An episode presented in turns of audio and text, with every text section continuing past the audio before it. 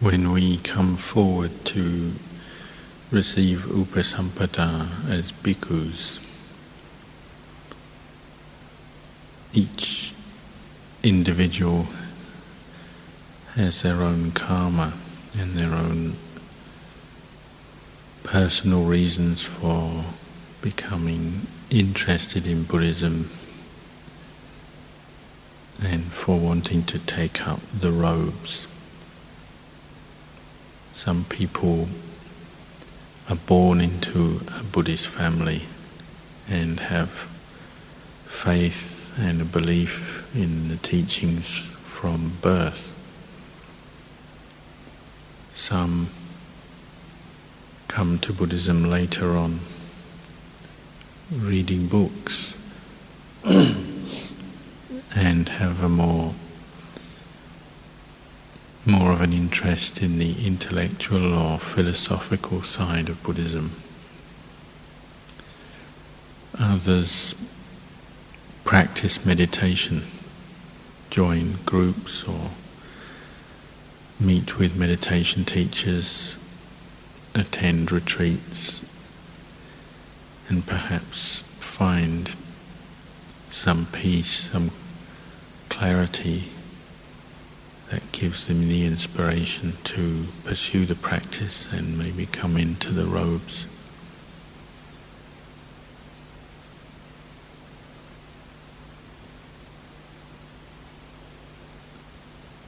What's required for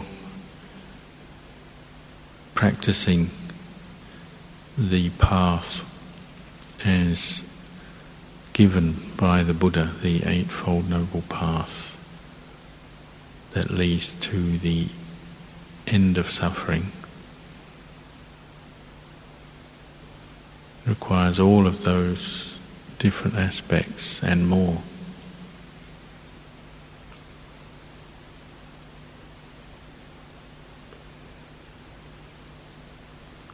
It's helpful in the practice to reflect on the Eightfold Path, its components, remind ourselves of them all from sammaditthi right through to sammasamadhi.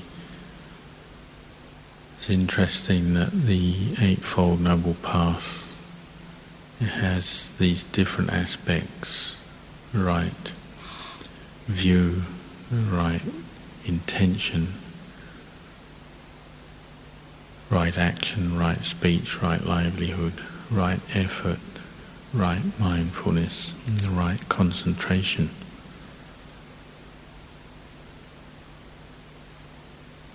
And each part has to be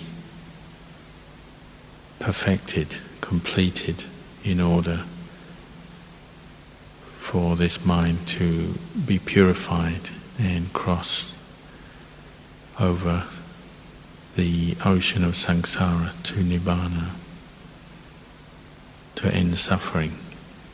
We can't rely on just one factor or the other, or like one factor but not like another.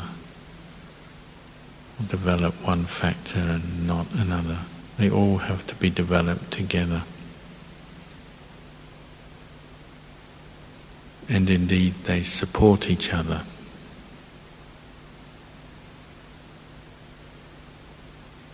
Sila supports samadhi, samadhi supports panya, panya supports sila. So Ajahn Chah used to talk about them being three segments of a circle. You need all three segments to make a complete, perfect circle, or to bring the mind to perfect purification realization.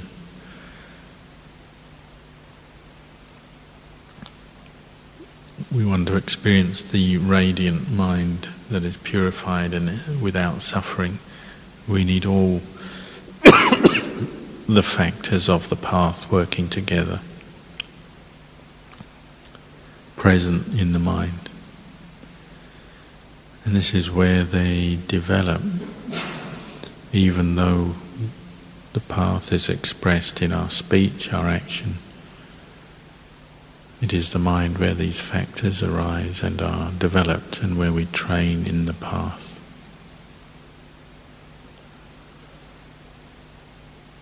And if there is one factor that perhaps has more influence over the path than others, then it's probably wisdom, panya.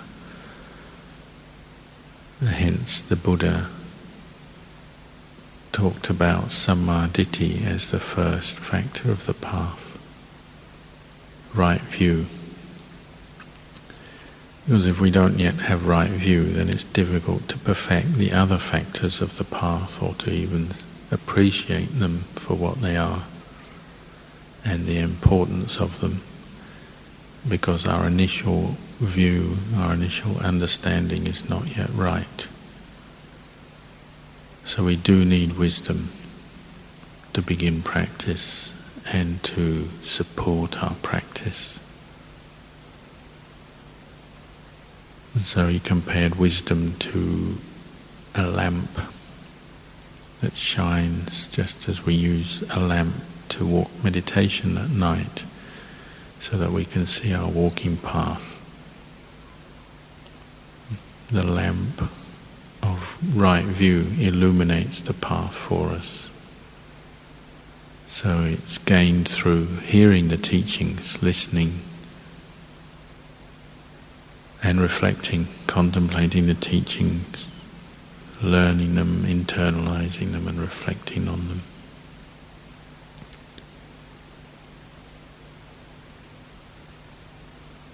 Obviously, we have wisdom in life but wisdom that is used for worldly aims, supporting the kilesas, is wisdom that's backing wrong view. Micchaditthi. It's not true wisdom. It might be just knowledge or being smart, but used to support the kilesas, so used to support greed or anger. So one can be very smart and intelligent and make a very powerful weapon, say, to threaten or kill other people to get one's ends. But it's not yet right view. One has intelligence and wisdom, but wrong wisdom used for a, a wrong end and just creates suffering as a result. The true wisdom, right view, is always directing one towards the end of suffering, helping one to see the path that leads to the end of suffering, helping one to develop the factors of the path that lead to the end of suffering.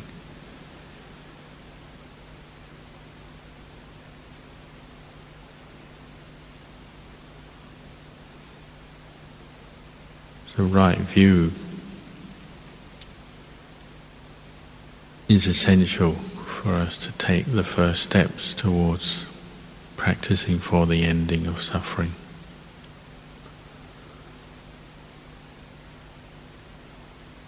Right view has many aspects to it. It's not just li- literally hearing the Dhamma and knowing a lot about the Dhamma you know, reading a lot of books or the suttas. And the Buddha tended to emphasize the first arising of right view or the f- f- beginning of right view is just appreciating the debt one has to those who, who have helped us. So the debt we have to our parents, being aware of that understanding that is right view. Not denying it, say putting one's parents down or blotting them one's out, uh, blotting them out of one's mind, one's understanding, but actually appreciating that one cannot live in this world without parents. One couldn't be born or raised without parents.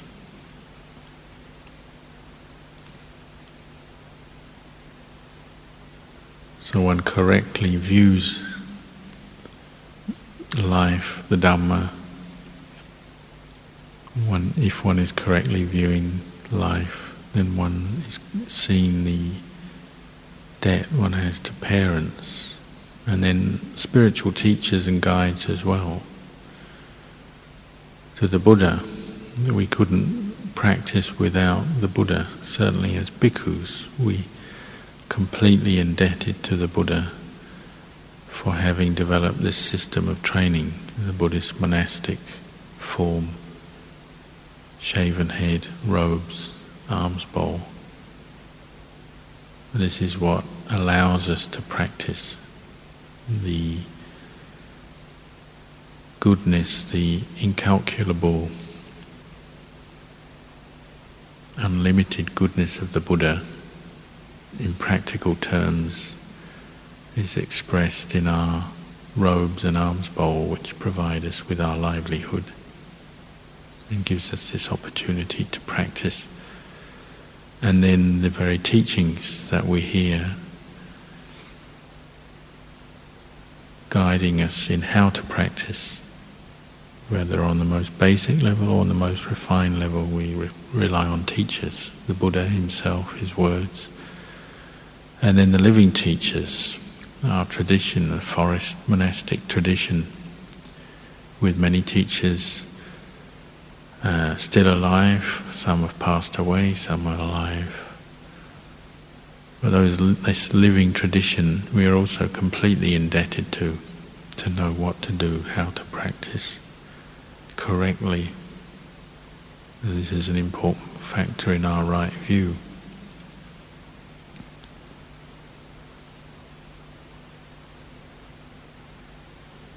I remember when I first went to practice at Wat Marp Jan when I just had a couple of rains as a monk. I went there for a temporary period. And one time we were having a whole uh, a meeting of all the monks with Ajahn just discussing the practice. And I can't remember who mentioned it, but one monk mentioned that those monks who progress in the practice are those monks who have the quality of samma karawa.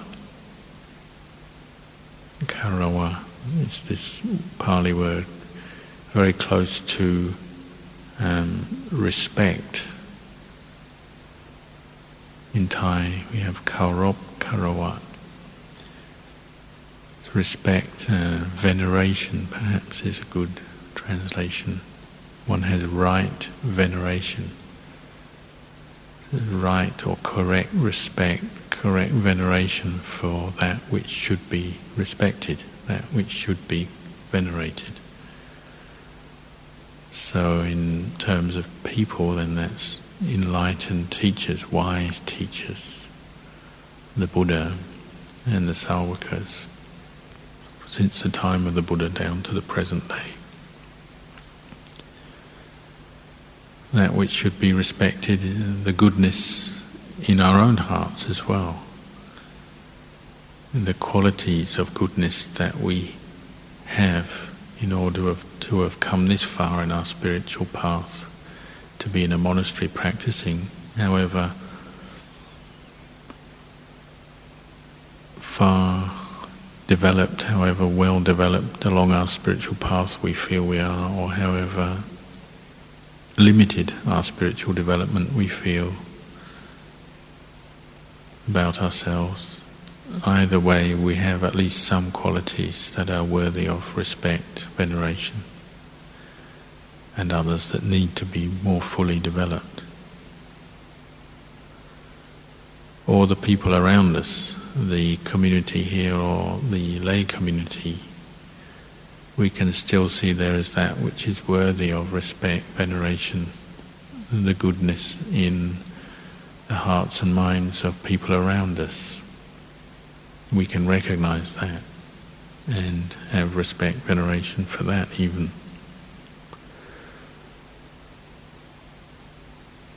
But it's an interesting uh, reflection that that monk made, because this term and this observation is not so common or manifest in Western society, which has become very secular, materialistic. The idea of having respect or veneration for something is often quite alien to people, especially young people. They don't know what to respect, what it's correct to respect, and they don't know how to respect or venerate. But one, for one seeking spiritual realization, end of suffering, development of the path, the Buddhist path, then it's an important component of sammaditthi, right view, sammakarawa, right respect or correct respect, correct veneration for that which should be venerated. And the monk who was making this comment was just saying that those bhikkhus with sammakarawa tend to progress well and successfully in their practice because they respect teachers and they listen to teachers. They take in what they're told, the instructions they're given. They respect the form, the robes, the monastic form, the Vinaya. They respect the faith of the laity and so on. And they have this appreciation of the goodness of the practice. And they want to learn, they want to get on, they want to progress the, towards the end of suffering. So this is another part of sammaditthi, just being able to respect that which is worthy of respect. If one isn't able to look up to uh, Buddha, Dhamma, Sangha, and all those who are worthy of respect and veneration, and those qualities which are worthy of veneration even in our own heart. If one cannot do that, then difficult to progress because one mind, one's mind is not looking up to anything. Maybe it will, in other words, be looking more just to defilement, kilesa, looking to uh, the ego or sense of self, looking to different views which may not be quite correct or in line with Dhamma. But if one has sammakarawa, then one tends to be heading in the right direction because one listens to, gives importance to, follows up on uh, teachers and teachings, the right teachers, right teachings.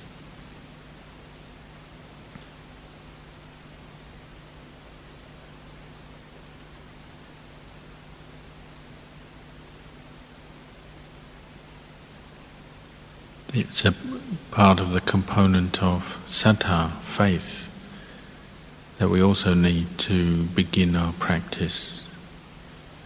Faith, true faith is balanced by wisdom, so sammaditthi and saddha, faith, are very close together, even though they're not the same quality.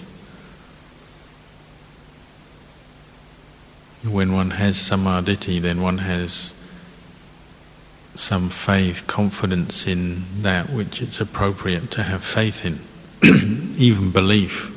Often you hear modern Buddhists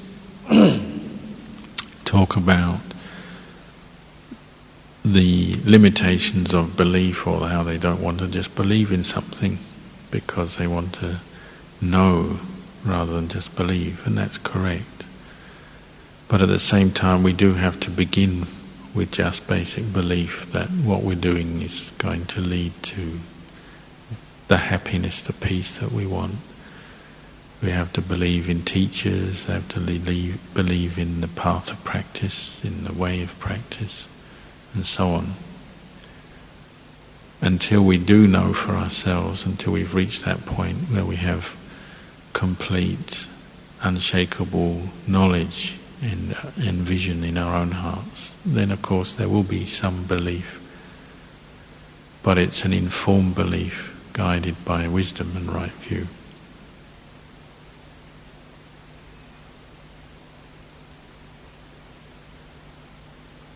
So we use belief, saddha, confidence, sense of confidence, conviction in the teachings and the teachers to help get us started, to give us some motivation, energy to practice. And we use right view to balance it so that we're directing our mind to the right things, the correct areas of practice. You know, another aspect of right view is karma, the belief or the acceptance, first of all, of the law of karma uh, as a basic starting point, a premise for our practice, and then we take that to investigate until we actually see karma at work and know karma and understand karma for ourselves.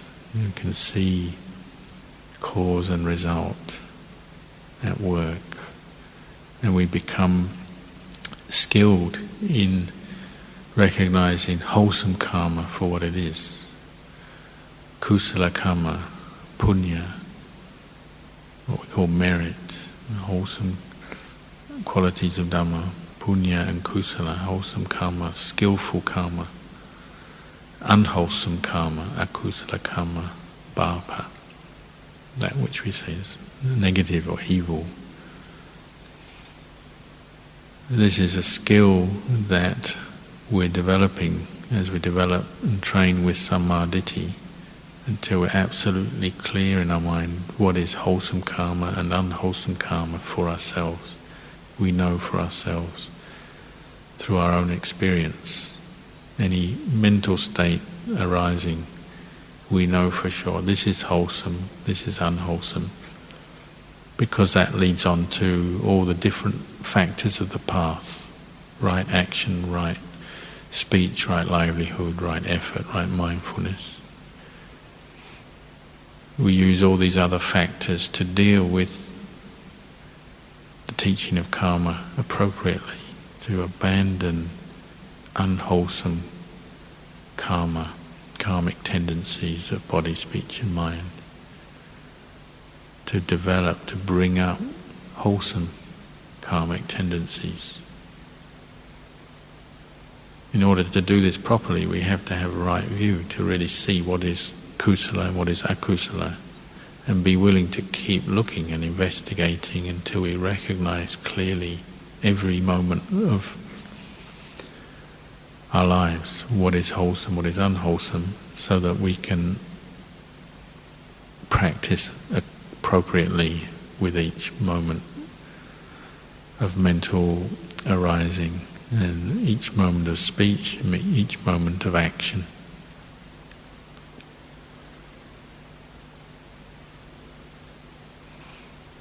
Once this understanding of karma becomes established, then it naturally leads on to right, the development of right intention, samma sankappa, the nekkhamma sankappa, the intention to abandon sensual desire, attachment to the objects of the senses, the seeking of the pleasure of the senses, which is temporary and leading to delusion, leading to more attachment, leading to more suffering. Just getting that clarity around sensuality to know that it is a cause of suffering and it's not cause of any ultimate peace or happiness in this mind, in this life. Nekkhamma Sankappa, training in that. So turning away from kama raka. The opposite of nekkhamma is kama raka, kama tanha, sensual desire We're learning to recognize this on an ever more refined level, recognize sensual desire for what it is and its limitations to see where it causes us suffering.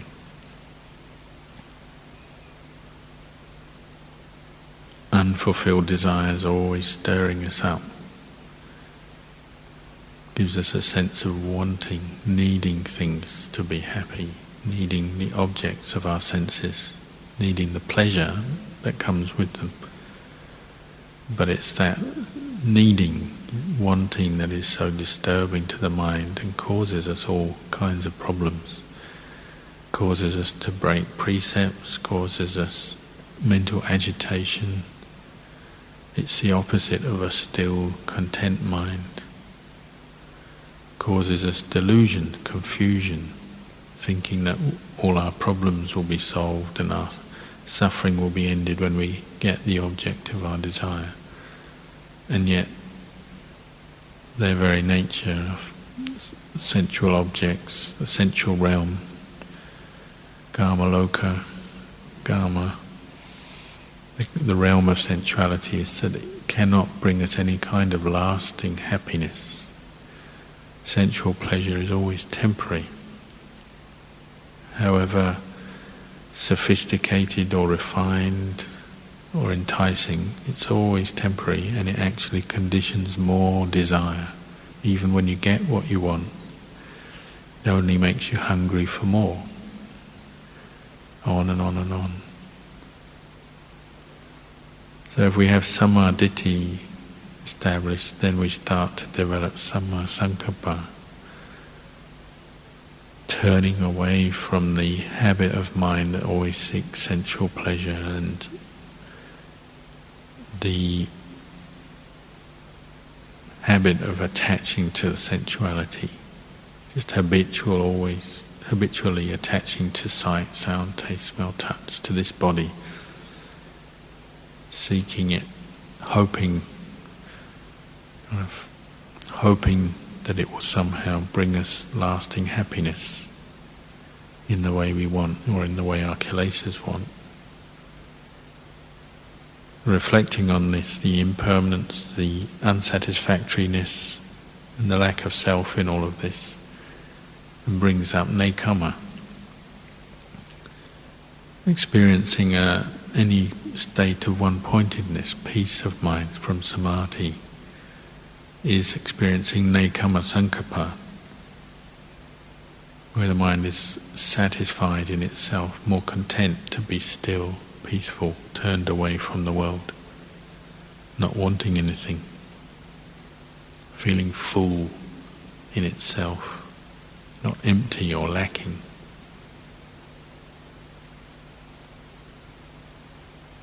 So Samma Sankappa runs right through to Samma Vayama, Samma Sati, Samma Samadhi. And these factors are all linked and support each other.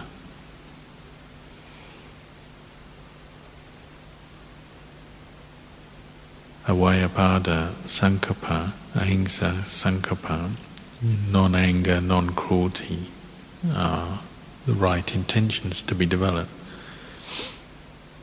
as we go through our lives, learning to recognize any kind of intention, mental state rooted in aversion, whether it's the most subtle irritation, dissatisfaction, unhappiness with conditions or experiences that we have, through to the most powerful emotional reactions of anger,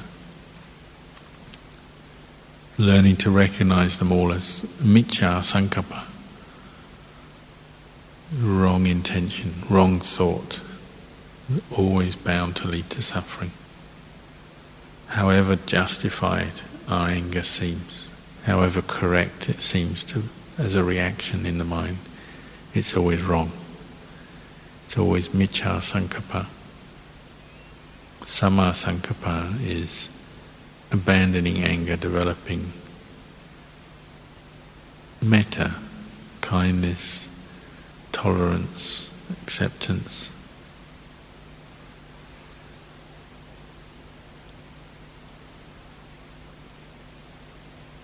Ahimsa sankappa abandoning of any sort of seeking of revenge or cruelty towards others, when one holds on to anger to the point when one wants to harm oneself or other people, repeatedly looking on another person as an enemy, or even oneself as an enemy, wanting to harm, take out one's anger on oneself or others. Obviously, that would lead to wrong action, wrong speech, wrong livelihood, and so on, wrong effort, if one follows it through. Learning to recognize the intentions. So if one finds you know, living in a community that there's another person one doesn't get on well with, then one will start to see miccha sankappa come up in this way when one views someone else maybe as an enemy someone one doesn't like, one, it will come out in one's speech. One will make derogatory remarks, unjust remarks, remarks, unkind remarks, critical remarks either to their face or behind their back, based on this sense of wanting to get back at that person, whether it's just one doesn't like their character or they've done something that didn't agree with one affected one in some way. Maybe we feel we they've somehow blocked our happiness or annoying us so we can't get peaceful in our meditation or whatever it may be. We have to learn to recognize the karmic trait of wrong intention based around revenge, cruelty, getting back at, getting at others, or sometimes ourselves as we meditate, we can maybe just get angry and upset with ourselves, get fed up with ourselves, want to blot out or somehow harm ourselves. Based on our wish for a peaceful mind, we might get upset and angry with ourselves when we're not peaceful in our meditation.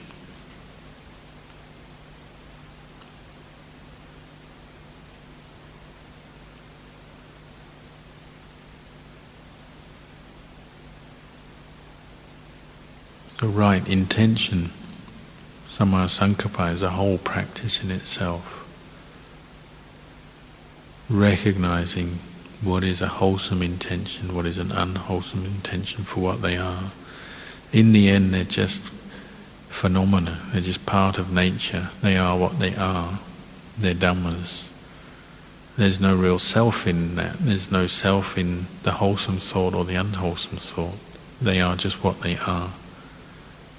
Nevertheless, we have to learn what they are and train ourselves to abandon the unwholesome, because with its nature, the nature of unwholesome intention is to agitate the mind. It doesn't make the mind peaceful, still, clear, and happy. It agitates the mind, it disturbs the mind. So as we practice, become aware of that, then we naturally want to drop any unwholesome mind state as a priority quickly, efficiently. We want to do it, get rid of this unwholesome state because we know it's going to cause us suffering. So this takes us beyond the worldly way of you know, wrong view where we're sort of backing up, justifying an unwholesome mental state, trying to find excuses to keep it, reasons why we should think in this way. It's correct to want to have happiness of the senses. It's correct to be angry over certain things. It's correct to hate somebody who's harmed me or caused me trouble. You know, that's the worldly way. It justifies the kilesa. But the skilled practitioner has seen it all as samma sankappa or miccha sankappa. The miccha sankappa they just want to drop because they know it leads to suffering. They know it's like a thorn in their side, they know it's an impurity, a blemish in the mind. Cannot possibly perfect the path as long as there's miccha sankappa present. So, however important the justification for the wrong thinking is, the right effort to abandon the wrong thinking is more important more, more of a priority. So it takes up more of our effort to actually drop the thought, the wrong thought, the thought that leads to suffering. Don't want it in the mind. Whatever the situation, whatever the case, doesn't matter. In the end, if one wants to perfect the, the Buddhist path, the Eightfold Path, well, it has to be 100%. That's our goal, that's our aim. However difficult it may be, our efforts have to be directed by our right view towards that end, to drop the unskillful thinking.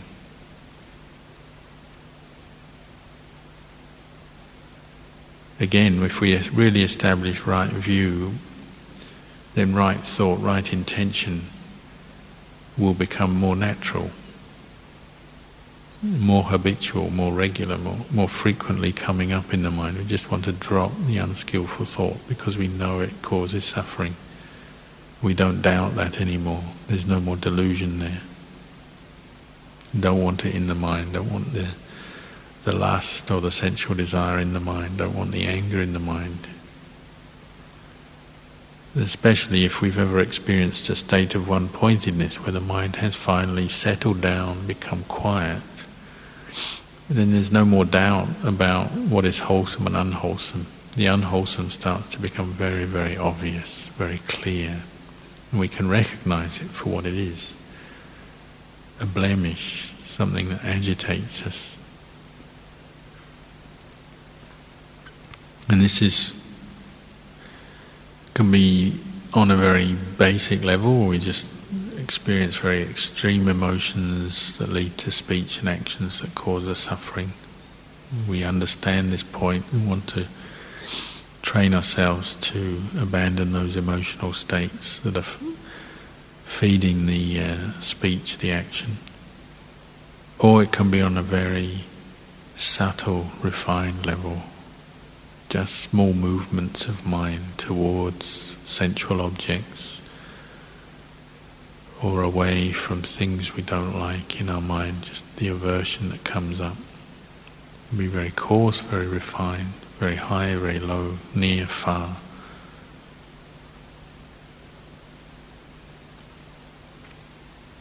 In the end, it's all non-self, not self. There's no self to be caught into desire. There's no self to be angry, no self to be peaceful. In the end, these are phenomena, parts of nature. They are just what they are that we're becoming to understand through our practice. Whether the mind is defiled or not defiled, peaceful or pure or unpeaceful, impure, there's no one there. There's no self in that. These are phenomena. These are the five khandhas at work. The nature of the khandhas is to arise and pass away. So form, feeling, memory, thought formations, sense consciousness. Another way of looking at Samma Sankappa, Miccha Sankappa, you know, just the khandhas.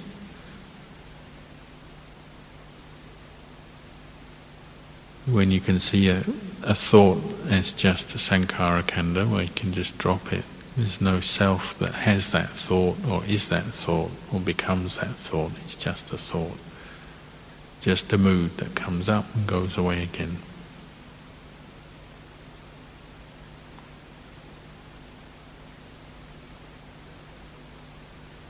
When we investigate like this, you say, well, I don't like this because it makes me angry.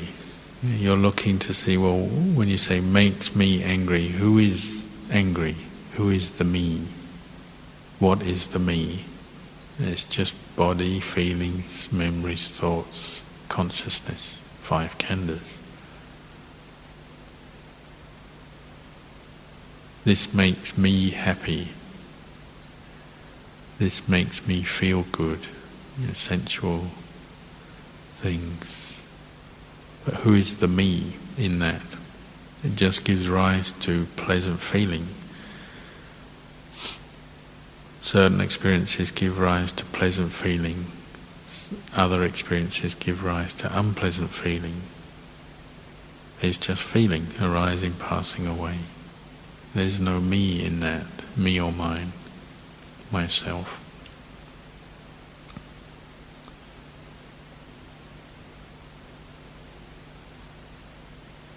So as we start practicing, contemplating the Eightfold Path in this way, you can use it as a system of reflection on your daily behavior, mental behavior, physical behavior, body, speech, mind, what you're doing. To have a real look at truth as the Buddha guided us. Ask yourself, is this really you? Is there really a self in this? Because as we train in the developing the Eightfold Path, we become aware, more and more aware of these path factors, but at the same time, there's no self that is experiencing all of this, that is treading this path. And these are just factors that are correct to develop. It's the correct thing to do, the wise thing to do, because it leads to a peace of mind. But there's no one doing this, there's no one walking the path, developing the path. It's just the correct thing to do that over time we develop, bring up what should be brought up, develop that which should be developed, abandon that which should be abandoned. But there's no one doing that. It's just the correct thing to do, and this mind is being purified and brought to a sense of peace and radiance through that practice. But this mind, we say this mind, but there's no one who owns this mind. It's just that which knows, the Buddha, the Buddha state of awareness.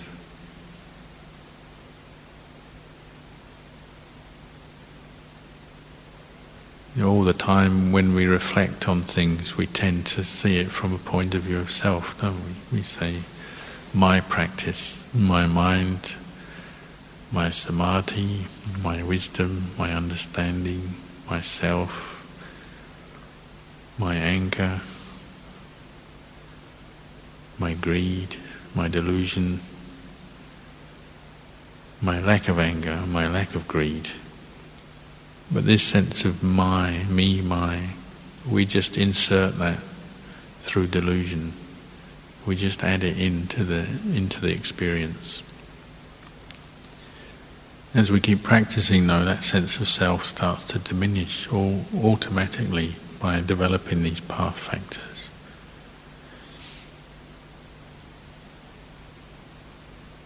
If all these path factors are arising strongly together, supporting each other, well, that naturally that sense of self that grasps at everything naturally fades away. All that's left is just the mind with these path factors present. Sila, Samadhi, Panya present.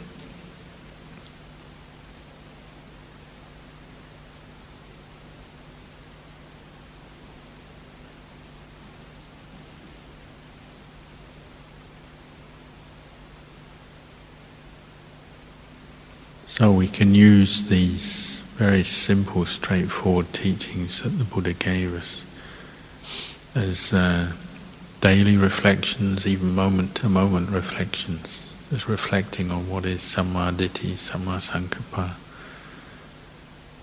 samma kammanta, samma vaca, samma ajiva, samma vayama, samma sati, samma samadhi they all have to be developed, they all have to be working together for the result. The Sammajnana Dasana, the right knowledge and vision, Samma Vimutti, the liberation to come about.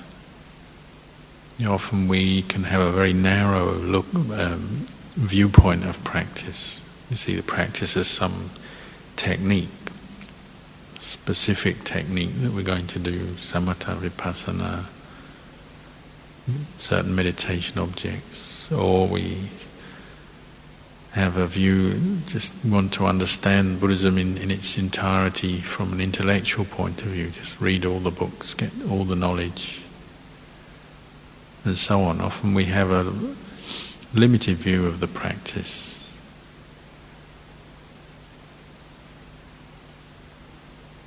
What you might call the real practice is sila, samadhi, panya. It's all these eight path factors being developed together. We can't neglect any part of it if we really want to experience the fruits that the Buddha was talking about. We can't neglect the sila, we can't neglect samadhi, we can't neglect panya. From sammaditthi through to sammasamadhi, all the factors have to be developed.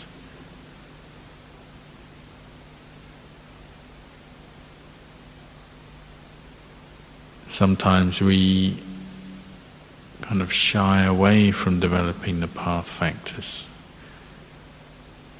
It's understandable. Often we'll say we prefer, we like to seek out seclusion, be completely cut off from everybody, because we find it a hassle, a problem to be with other people. How to talk wisely with people, how to deal wisely with people, how to interact with other people. So we often we like to shy away, be on our own, especially when things don't seem to go well.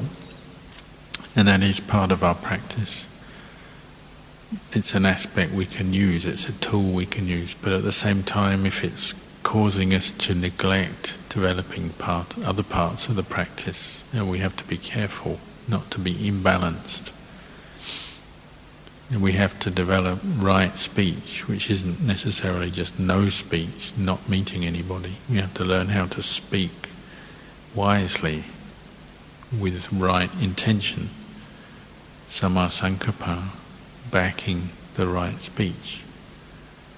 Vitakka vichara, the right intention is coming from where we put our mind, what we're attending to with our mind and that comes out in our speech.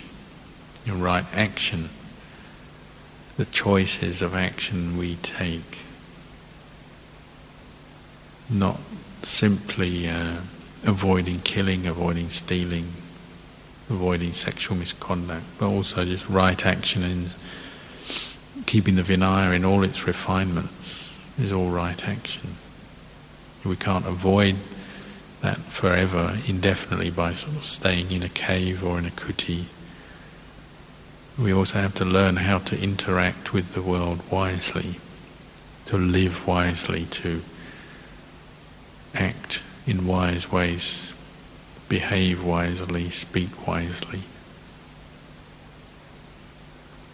We have to develop right effort in all situations, with when we're on our own, when we're with other people when we're on our own, it's very easy to fall into bad habits because there's very little feedback. We can do more what we want when we want, follow our desires more.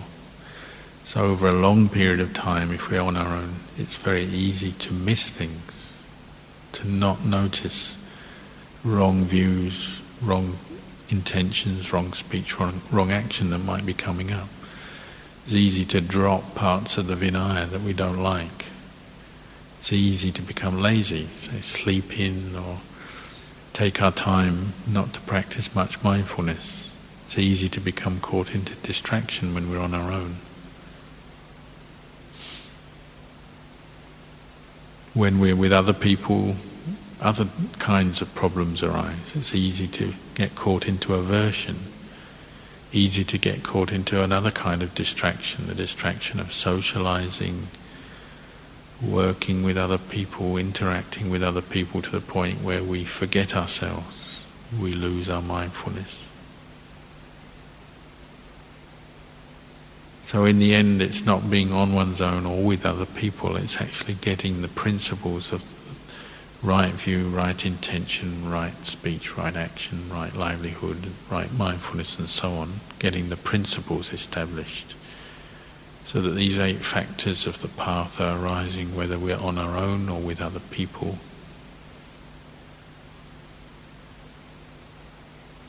It would have to be like that. there can't be some kind of special Eightfold Noble Path just suitable for certain conditions. When the conditions are right, when things are just right the way we want, then the Eightfold Path arises and we become enlightened. But at other times when it's not to our liking, then we can put the Eightfold Path to one side because it doesn't matter at those times, it doesn't count.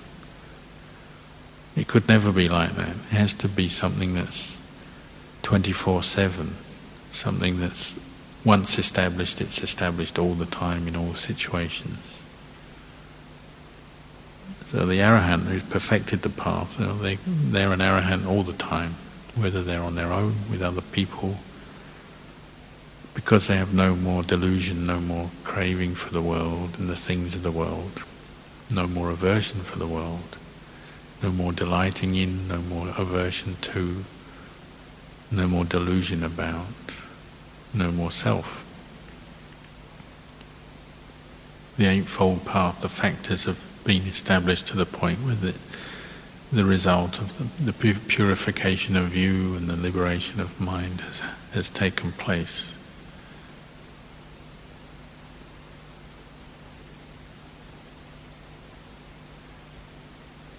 So we have to learn how to reflect on these eight factors and bring them up at all times in all situations.